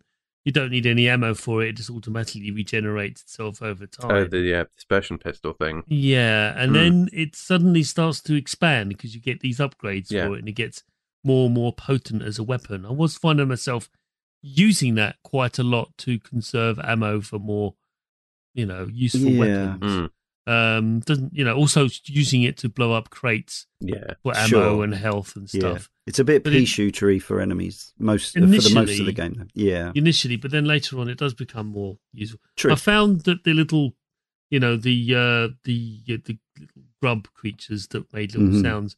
They're like proto head crab. Head creatures. crabs. I think yeah. I think they were meant to be similar to them, uh, but they didn't really evoke. Well, this game would have same been in development. This game would have been in development simultaneously with Half Life, Yeah, yeah, wouldn't it? yeah. Um, but I, I think they're both kind of face hugger rip-offs, Yeah, aren't they? potentially. But one thing I really, really, really want to mention that struck me, that made me Mm. smile, Mm. actually, is that the enemies didn't seem to know what to do when you started circle strafing them. Yeah, yeah. Um, they were like, "What are you doing?" That's vintage FPS. That is. Exactly. It's, like, it's what you do. You, you circle strafe. And that's what I'm going to do. Especially the, the brutes with the missile launchers. Oh yeah. They'd, they'd fire, you just shuffle over. I'm You're like, immune. What are you doing? Yeah, yeah, I'm yeah. just I'm strafing. That's what everyone does, right? And What the only it's danger is getting stuck on a pillar that you can't see or whatever. oh yes, yes. Mm. And also in the expansion, um, they have an ice level. We'll, Oh, cover, God, cover yeah. that. Yeah, yeah. Yeah. Um, but Slippy, slidey uh, ice floor. Slippy, sl- slippy, slidey ice level. Thanks. Um, Mm. but it just made me smile that as much as advanced the AI is, and trust me, it Yeah. really is. And I do think there's some germs of that that eventually found itself into Halo, etc., etc. Um, yeah, they follow got- you up yeah. slopes. They sometimes try to flank you, and and Mm. and they hide behind things. And yeah, they they do seem to have a bit of more of a sense of Yeah, and the Skaarj, yeah, the Skaarj Warriors actually play dead. yeah. Yeah, that's Yeah. that. So that got me a few times. Yeah, yeah. So I ended up you giving can do play that as well. There is a button for you to play dead. I'm pretty sure it's not useful in the single player campaign. I can't imagine it. There's is. a handful of things that appear in the single player. I found this um, item that was like a distraction box or something that you throw it down, it makes like a whole load of gun noises and shouting and stuff. It did Really? not. Yeah, I found one hidden somewhere in one level quite early on. Didn't do a damn thing. The enemies did not respond to it.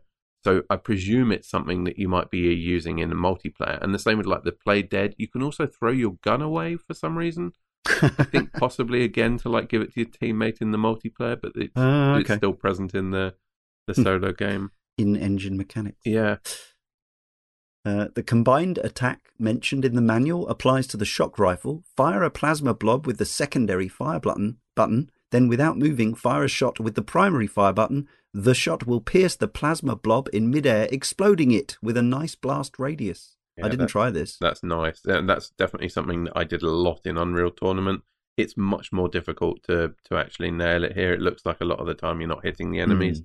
I think maybe the, the sort of the field of view or something is not um not as good here. Like the depth perception is not as good. Um, but Mm. yeah, that's that's like classic for the uh, Unreal Tournament, and it does a huge amount of damage if you can actually get it to hit properly.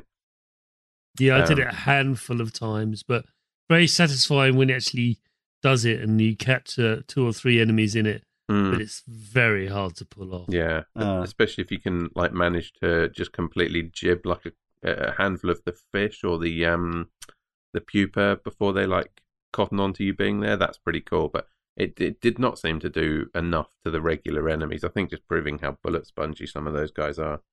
Yeah. The eight ball weapon in the game is called that because it originally fired eight missiles. Playtesting, however, revealed that six made for a more balanced weapon. Um, Yeah, I guess six balls not quite as catchy. doesn't have the same ring to it. Many features of the bot AI were used to program the AI of the game's single player enemies. So they started with the the multiplayer bots for the for the deathmatch game and then brought that code back into the single player game for the Skaarj in particular. As a result, Unreal single player enemies had a degree of flexibility previously unseen in their ability to fight and navigate levels. I was pleasantly surprised, even right up to the final boss, and there's a few there's a couple of encounters with a sort of sub boss flying henchman Mm. before the end. I was pleasantly surprised, given how bullet spongy the regular mobs are, that actually these none of these I found too bad. Um, didn't take too many attempts to take down the bosses, and partly because you tend to fight them in large arenas where you can circle around, and they didn't have too many attacks that were uh, designed to stop you doing that. A few, but nothing major. Um, I think compared to modern games, these boss fights felt felt a little kind of random and rough and unstructured. But by the point I was getting to these, I was quite happy that they just didn't provide that much of an obstacle. There's also some tricks you can pull off as well, like the the first time you fight that warlord in the in like the volcano crater. It's it's Mm. kind of hard to notice it, but he's got there's a big um stalactite above his head that you can shoot down, and if you Oh, manage to spot do that. it and he doesn't hear your weapon go off and then get out of the way, on the difficulty I was playing on, it was practically just finished the fight. Just if you could nail that. That's cool. Mm, yeah, but it's it's like the one point as far as I'm aware in the game where you Right. can kind of do something like that, use the scenery. I mean, maybe there's more, but it's the only time I noticed it. There's also um like a mini boss section with uh one of the titans, the one who's sitting down, and you've got to um you've got to wake him up and then use the button on the chair to open the door. Like if Mm. you if you do certain things in order, you can get him to come across the bridge that you need to cross and then drop the bridge into the lava with him on it. So that was that was kind of a, a slightly complex setting it up the way that you've got to do it. But For a Bowser moment. yeah, pretty much. Um, but then you know, it kind of takes it away from the fact that the first time you meet one of those titans, it's kind of really cool, and you're in this this arena like Colosseum style area, and you have a cool fight with him that you have to do before the door opens. Um, but then over the course of the rest of the game, you fight like another six of them or more, and a, the stronger variant as well. So I feel like they kind Yeah. of take away from themselves a little bit with how few compared to like the fact that there are multiple other enemies, and you may not even really notice it that well, but the there's multiple different like levels of the Skaarj. They get bigger and they get more armored and stuff. And realistically, I think what I noticed was just that some of them took more bullets to kill than others. But there are, if you can Yeah. like properly get a good look, there are visual differences and stuff to them. And I think if you get killed by them, it does pop up in the corner of the screen and tell you you were killed by whatever, like a Skaarj. Warrior or a Skaarj Brute or a Skaarj Lord or what whatnot. Um, but yeah, for for the amount of like small variations they put into some of the um like the smaller enemies, I am surprised that there aren't more unique bosses. There really are only the the two, unless you count the Titans. It's just the Warlord and the Queen at the end. Um, I feel like there could have been more, and even with the the expansion pack, the end of that finishes with you killing another Warlord, like exactly the same thing. So it's Yeah, slightly yeah. disappointing that they didn't have more variation in the bosses. Chris, did you have fun or trouble or neither or both with uh, this game's boss encounters? The Titans I found taxing. Uh, I did like using the environments to kill them as on uh, if if you could. Mm. It's so rare, and the game didn't really lend itself to interactive. Uh, this wasn't Red Faction, everyone. So it- you know where it did allow you to do that was very contrived ways Yeah. Hmm. within the limits of the engine itself. Yeah. Um, I did find that the bullet sponge aspect was troublesome as well. Mm. It's like you could you almost see the numbers floating above their head in um, you know, uh, but uh, but rather not actually being there, and you know, unloading just volley after volley after volley of rockets Mm. into Titans was just I if, uh, if there's a way to avoid them, which is actually possible in some instances, then Mm. I would. Yeah. Um, not out of fear, just like I really don't, I can't, not today. I've got things to Yeah. do. Um, Yeah. Right. but um, I think uh, the different sort of features that you encounter and the different they, they do you could tell they are larger at scale. They, they like oh hang on, this one's not a scout. This one's a. I mean, I could start recognizing them eventually, but I think Mm. the most annoying out of all of them, I think the mercenaries with their invulnerability shields. Oh, Oh, I hate that. they're just like, what am I supposed to do now? Just wait for you to like.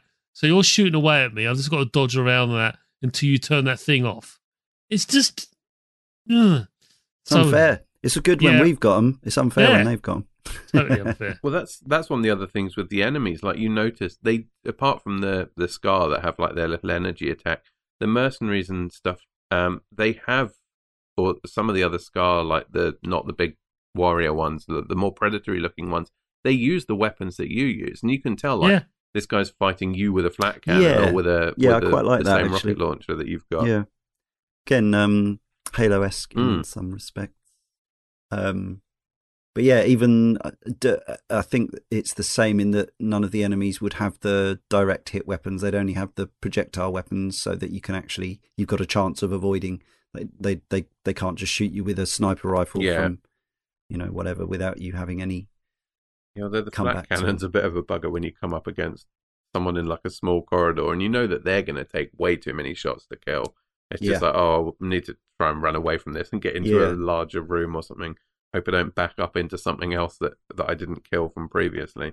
I didn't investigate how, exactly what the any difficulty options alter um, in terms of bullet sponginess, but if there is an option to play it on an easier difficulty and that does affect it, I would recommend that. I Personally. imagine that the main thing that the difficulty options do is they just change their like the numbers. But I did read somewhere in one of the guides I was looking at that they were saying on the medium difficulty, like there was a corridor in one of the um, spaceships that you had to you could go down it through these laser sort of grids that were moving around to get like a um, Yeah. to get like a, a shield belt or something at the end. And I remember Yes. re- getting killed by them and thinking, are you actually supposed to be able to get down there, or do I go and turn them off somewhere?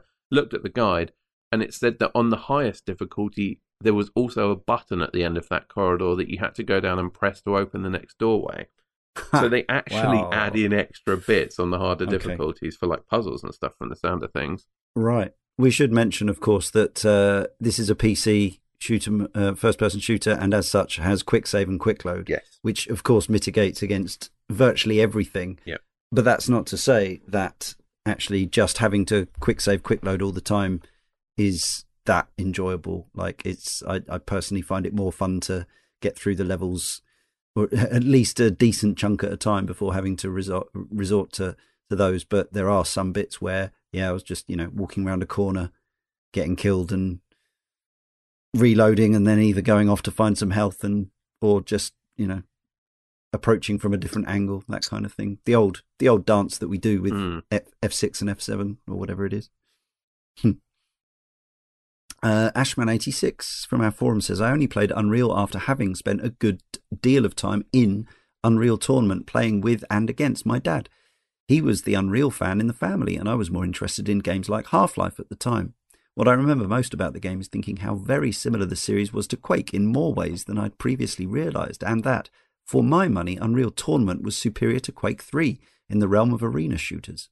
But the original Unreal could never hold a candle to Quake 1 or 2. I feel like that was the big thing, wasn't it? The Unreal Tournament versus Quake 3, particularly. Mm. and I always I liked Unreal Tournament a huge amount, but I always found that there were more people seemed to uh, be on the Quake Three side of it, like much more Mm. passionate about that. But it's nice to nice to hear another Unreal Tournament defender. Certainly had its fans Yeah. and community. Definitely did. Although, even before Unreal Tournament, and I guess this is what inspired it, this game does have a multiplayer mode, or did. Uh, it was it was also the first FPS to officially include AI bots, um, whereas previously fan programmed bots had been added in as mods for games like Quake and Doom. This was the first game where bots were officially included by the game's coders, according to Moby Games. Uh, did either of you pre-tournament actually play any Unreal multiplayer? I don't know if I Oh. played it before tournament. I remember because I mostly played this game in its entirety after I'd played tournament. I remember coming back to some of the bot matches, and I think from what I remember, it is largely the same levels in this that they then sort of built on a little bit to do in um, Unreal Tournament. So you'd you'd find a lot of the same maps and stuff. Uh, obviously started off here and then got sort of progressed upon. But there were one or two that I really liked from the original Unreal. There's one where you're sort of above a big fan or something, a big spinning fan, I think. Um, and I remember Floating. that that was not in um, Unreal Tournament, though there were various very similar things in Unreal Tournament. But uh, so I, I used to come back to this a little bit, but it always had the feeling of the weapons weren't as cool. Like despite being exactly the same weapons, they felt like a less, um, you know, less uh, like built upon version of the same thing. So not really, but I've definitely dabbled with it to some extent.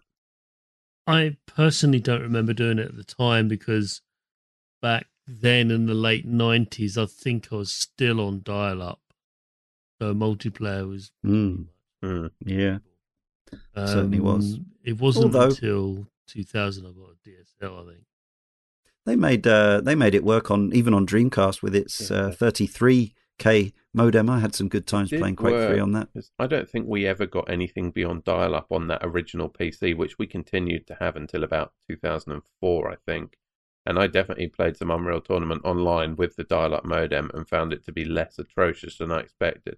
Yeah, I imagine Yeah. it's because the Yeah. people hosting it will be using blooming T1 lines or something in their, um, Hmm. you know, the like universities and that sort of stuff. so they released some extra levels put together, we think, by Legend Entertainment, who were previously known for games such as Oh god, what was it called? Chris knows Spellcasting Oh. 101, Sorcerers Get All the Girls, Yeah. um, and a, seri- a series of those kinds of games uh, and various other adventures. But yes, then they moved into uh, first person shooters and uh, ended up making Unreal 2. Um, and their last game was Terminator 3 Rise of the Machines. Anyway, uh, Thomas the Tank Mouse from Twitter said, Man, I still need to get around to playing Return to Na Pali one of these years. Whenever I go back through Unreal, I think I'm totally going to do the expansion after this and like never do. Mhm. Is uh, I mean, I didn't do this. I didn't play this. You both did, kindly. Um, it sounds like they didn't really have any idea about what to do with the story other than just send the player back to the same place. Yeah, it's in a lot of ways it's basically just more of the exact same thing. Sure. Um, they don't. I don't think that they particularly do anything different with the level design that they've done previously. There's similar sort of crashed human spaceships that you're exploring, and some Nali villages, and some castles, and another Nali temple, which is quite similar to the ones from the previous game. Any It- sort of advances or evolutions beyond the odd weapon or Uh, there's a handful of new weapons which are kind of cool because they're more like the the human versions of the weapons that you found before. So there's a there's a combat rifle which you get basically at the beginning of it, which is um it's probably most similar to something like the minigun from the main game. It it goes through ammo so quickly that it, it actually becomes quite difficult to use it. Um, they have a grenade launcher which feels a little bit redundant because the uh, the eight ball rocket launcher can kind of fling grenades. Um, and they what's the other one? Oh, and they've got they've got a rocket launcher which works as like a single shot RPG launcher as well. So uh, they're kind of like they're cool enough, but they're not really particularly groundbreaking things that they've added. And then there's a handful of new enemies which are mostly very very annoying. There's these little dinosaur things that charge at you that take far too much ammo to kill and do loads of damage to you. They kind of come at you in packs. And then there are these spider things which show up in some of the the kind of temple areas, which are also quite annoying to fight. So like there's there's very small changes to it, but not like not anything that is drastically different. I mean, I guess it makes sense that it's you know it's just an expansion that's running on the same the same tech and is clearly using like reusing the same assets and stuff for for the areas. Um, but it's for what it is. Like I think it's surprisingly long. Like it lasted me six or seven hours compared to the main game being three times that, two to two and a half, three times that. So it's quite meaty, but there's like it feels like there's not enough in it to be an absolute must must play. Like it's it, it's interesting that it adds like actual cutscenes at the beginning, um, or sort of cutscenes, but they've got dialogue, voiceover, which you didn't get in the original game uh, from yeah. your character. They have this little like stat screen at the end of the levels, and each level, or virtually each level, ends with your character leaving like a little mission log, kind of explaining what happened in the level, like a little bit of like how the story is progressing, what what they're trying to do. So it kind of it it pulls it together a little bit more than the original game. But honestly, I feel like actually seeing the things that they've added to this, they they more are like notable as missing from the first from the original game than like you know these major groundbreaking things that they've added. Like it's right. a shame that they don't have the little bit of voiceover dialogue from your character at the end of the levels, just sort of talking about their objective and, and what happened, because you can so easily miss that. You know, when you press this button and something opened up, you missed like what exactly you were doing. So at least the expansion kind of explains a little bit more about it, but it's it's not like drastically different in any way, really. I don't think. Essential stuff, or for fans only. be hard to call it essential. I mean, it's if you really really like Unreal, it's it's more of the same, and it's a very slight step up, I think, with the the additions that they've made. But it's not like if you never if Thomas Tank Mouse never gets around to playing it ever, I don't think you know it's not something they're still going to be concerned about on their deathbed. Um, it's just it's just more unreal. Chris, any? Yeah, I just want, want to contribute a little bit here. Is uh, we talk about the slidey ice level oh, that that exists, um, in to its detriment because it's basically you're walking along very narrow, you know, like like ridges of, of mountain, and just one slight touch of the keyboard, just a little bit too yeah. much because it's digital. Off you go into the abyss. Yeah, um, far but, too slidey. Also, the enemies oh, seem to be slidey. vaguely affected by it, which is quite amusing as well. Yeah, yeah, yeah. So you know, the defense of the designers. Um, there is some interesting. I found this story more interesting. The, the betrayal where you go off and you you go you get sent down by the planet by the military in exchange of a pardon and returning to a ticket back to Earth. Yeah, right. And then you go and they do they you do what they ask you to do. Find a Prometheus, um, a ship, another ship that's crashed. So many ships have crash landed in this planet. It's ridiculous. Mm.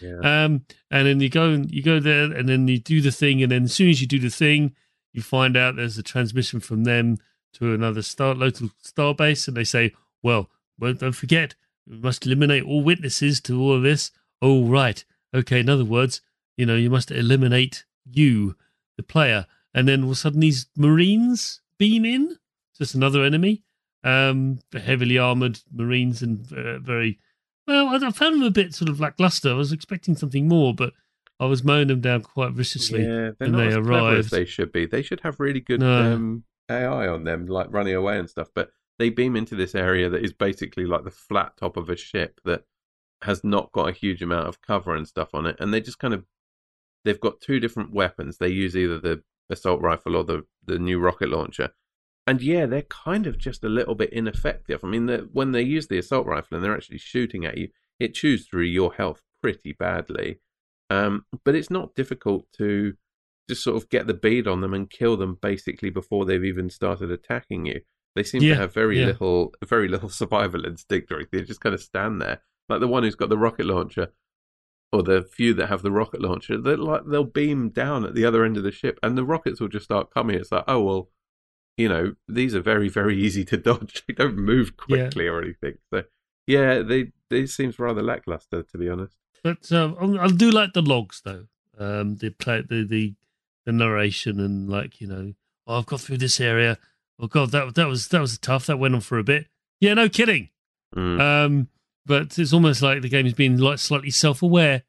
Um, I did I did enjoy it. I think it's a, a wonderful addition. Actually, it does keep with the spirit of Unreal, and it does try to add a little bit here and there, but it doesn't quite, you know, quite do as much as one would like. But it's a nice addition, and I like the fact that it's called Mission Pack One. Yeah, Yeah, yeah. yeah. You know, sadly, two or three never Oh, arrived. the other thing that I find kind of interesting about this is um, just looking at the boxes that I've got uh, on my shelf. Uh, this has got plastered in big letters on the front of it, like uh, needs to be played with either Unreal Original or Unreal Tournament. So you didn't even have to own the original game to play this. You could just play it through like the launcher for Unreal Tournament, I guess, which is kind of interesting and a bit cool. Since Unreal came packaged with its own scripting language called Unreal Script, it soon developed a large community which was able to add new mods in order to change or enhance gameplay. This feature great, greatly added to the overall longevity of the product and provided an incentive for new development. A map editor and overall complete mod program called Unreal Ed also came with the package. Unreal's method of creating maps differs in major ways from that of Quake. They bundled the bundled Unreal Ed map editor uses the Unreal Engine to render scenes exactly as they appear in game, as opposed to external editors like Worldcraft attempting to recreate it with different methods. Whereas Quake maps are compiled from a variety of different components, Unreal maps are inherently editable on the fly. This allows anybody to edit any map that's created, including maps included with the game, according to Wikipedia. And in July 2000, official support ended with the patch 2.26f. Therefore, with the awareness and permission of Epic fan community, started the old Unreal Community Patch project based on the original source code in 2008. The latest patch iteration, 2.27i, released in November 2012, features new graphics rendering like DX9, updated OpenGL, new sound rendering based on OpenAL, and fixes many incompatibilities with modern operating systems and hardware. I don't know if that patch is actually part of the. Yeah, I didn't have that from the, the Yeah. weird graphical glitches and some of the sound problems I had. Yeah. Yeah, I don't know if it's automatically part of the Steam download as was, but it's no longer there, so who knows. Two novels entitled Hard Crash and Profit's Power were published, expanding on the story and the premise, introducing Unreal, and also a book called Escape to Na Pali, A Journey to the Unreal was published June 2014, an adventure to the world of Unreal written by Kaitlin Tremblay and Alan Williams. That's always a good sign when a book has two authors. yeah. Uh, right. Three word review. We only got the one from our social media. Follow us at Cane and Rinse, and it's from Cantonar's Ghost, who goes with Hard as Nalis, which is not bad. Uh, I understand. Yes, we probably won't have had that many play alongs for this show for multiple reasons. Uh, in summary, I will go first. I do not recommend you playing this game in 2023. I had a heck of a time playing through it. It was a bit of a slog, to be honest. Uh, the graphical wow factor has completely disappeared for me coming to it for the first time in 2023, which means although I really love playing, and we haven't used this term, uh, these so called boomer shooters on the whole, um, the Dooms, the Quakes, the and the and the modern retro revival versions such as Proteus. Uh, this one for me has not aged well in, in many design areas, uh, chiefly navigation and combat, which are two of the kind of major um, pillars, tenets of of the genre. Um, I'm not saying like every single second was torture. Uh, only about half of the 20 hours I spent playing it was torture. Um, there were certainly some times where I was like, oh, that's quite a good bit of level design, or that's quite a neat puzzle, or that was quite a fun fight. But uh, but actually, yeah, the, the the the puny weapons, spongy enemies, uh, irritating features like the one we mentioned ages ago near the top of the show, which is like you can accidentally press a button or a lever twice and reclose your access to the rest of the level without realizing what you've done. And you just don't yeah. There were a couple of times i literally restarted a whole level because i had no idea kind of what corner i'd painted myself into navigation wise um stuff like that. Yeah there's there was too much to it that i found frankly a bit uh infuriating to play in 2023 but it's okay because uh although I'm obviously a great advocate of uh, digital preservation, it's great. This game's been taken off the market, so you can't accidentally buy it. Damn. yeah, that's harsh. I know. I'm just being silly. Uh, Chris, I can only mirror the sentiments of Leon in terms of playing uh, Unreal now. I don't recommend it, unfortunately. Um, it hasn't held up. Uh, the experience is a slog. It reminds me of somewhat same kind of emotions I had when I played Black, another FPS. Oh God, yeah. celebrated upon its release, and then when you actually play it now, it suffers some design issues, bullet um, sponges. Oh my God, the worst. It's just awful. The worst sponges of any FPS I've ever played, I would say. Yeah, that's a different game, though. it is. It is. Sorry to evoke that memory, but uh, it just it just brought back memories of that. Yeah. Nonetheless, nonetheless, Unreal is a very important game. Yes. It's it's part of the puzzle, part of the link that goes back from the evolution of uh, FPSs, and that's why it exists. Made lots of mistakes, but it also solved a lot of the problems that we didn't know we had. For that, I'm great, very grateful for. Right, uh, uh, Unreal, and indeed, it's it's you know follow on, and not so much Unreal Two. That's a discussion for another time. But Unreal Tournament and uh, how it brought about the arena shooter, so to speak. So, in summary, is Unreal a good game? It was, not anymore, and it's not something I would recommend. But it's very important, and I thank um, Epic for making it. And the engine, perhaps more important than the game, even Oh, the engine now. that it became. Yeah. I mean, that's the real legacy. but anyway, we talked about the fact that the Absolutely. last Unreal Tournament game was 15 years ago, and they only had 10 Mm. years between the original Unreal and then the last Unreal Tournament. It's like, yeah, but they're gonna. The name is gonna live on forever in a million other games now. So, oh I yeah, guess, yeah, they probably won't do any more Unreal because it's probably not really in their interest to do more Unreal. But oh well. See us home, Jon. Yes. uh, So unfortunately, I don't think I'm going to be any more any more sort of glowing in terms of recommendations than than either of you guys were. Um, I think that this is a very clear um, lesson for me that uh, nostalgia is nostalgia, and although I'm very, very, very fond of this game, it's kind of more the the everything else that was tied into it as much as the game. Um, and I have enjoyed replaying it. I still had a good um, a good time with it, but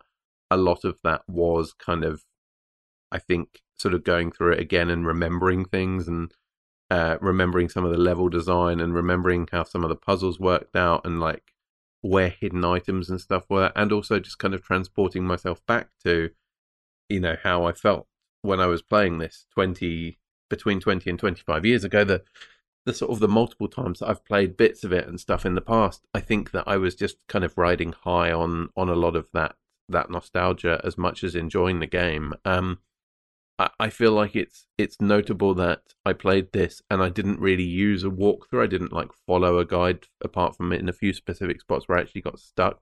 But every every level, I kind of had the the guide in the background, um, just opened up yeah. on a website just in case I needed to go to it. And I think it's notable that when I opened up each page and you see how big or how small the scroll bar on the side of the page is, there were bits where yeah, I was so much of me just going, "Oh, thank God, this looks like it's going to be a slightly shorter level," or somewhere you see the Yeah, bar shrink same. and be like, "Oh no, it's going to be one of those very convoluted, probably dark dungeon or something levels."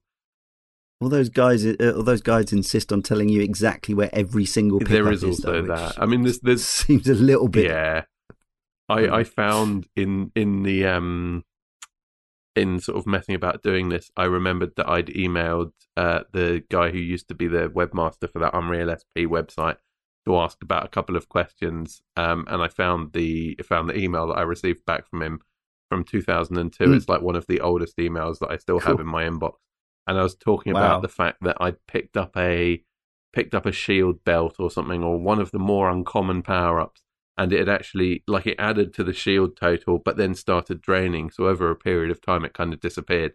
And there's his response talking mm. about like, oh yeah, you see, it seems like you probably need to patch it, but don't do it until you finish the game because if you patch it now, you'll wipe all your saves off it. Um, but I think the the thing that really stuck to me was I mentioned in this email that I'd picked up the um, picked up this extra power up thing, and it had taken me from having like 250 shields in total to having like 450. And yeah, I, I read that again. I was like, this entire playthrough of this game that I've done this time, not following a guide, finding every single thing. I've never got that powerful. I've never had more than 200 shield points ever in this playthrough. And a lot of the time I was running around with nothing. Um, so yeah, I think I think that yeah, potentially I kind of think back on this from my playthrough 20 years ago, and I kind of it probably wasn't that long, but I remember thinking of it as like that summer when I was playing Unreal, and in my mind it's like you know the entire school holidays or something. I was probably playing it, and maybe maybe it was longer than my recent sort of 16 or 17 hour playthrough, but either way, I think it's it's a difficult recommendation now with everything that goes into it. I mean, it's a game that I, I have a lot of affection for, and I always will. And I'm very, very glad that I managed to pull off that replay 20 years down the line and have finally played the, the expansion pack. And I've always owned copies of Unreal 2 on the PC and I think on the Xbox as well, the original Xbox it came out for. And I've always wanted to play it, but always heard that it was an absolute stinker. But now, having played it, played the original game again, I'm kind of intrigued to at least dip into it and see what's so bad. I, I kind of vaguely remember looking at pictures on the back of the box in 2004 and thinking that somehow the screenshots looked worse than the original game looked six years prior to that.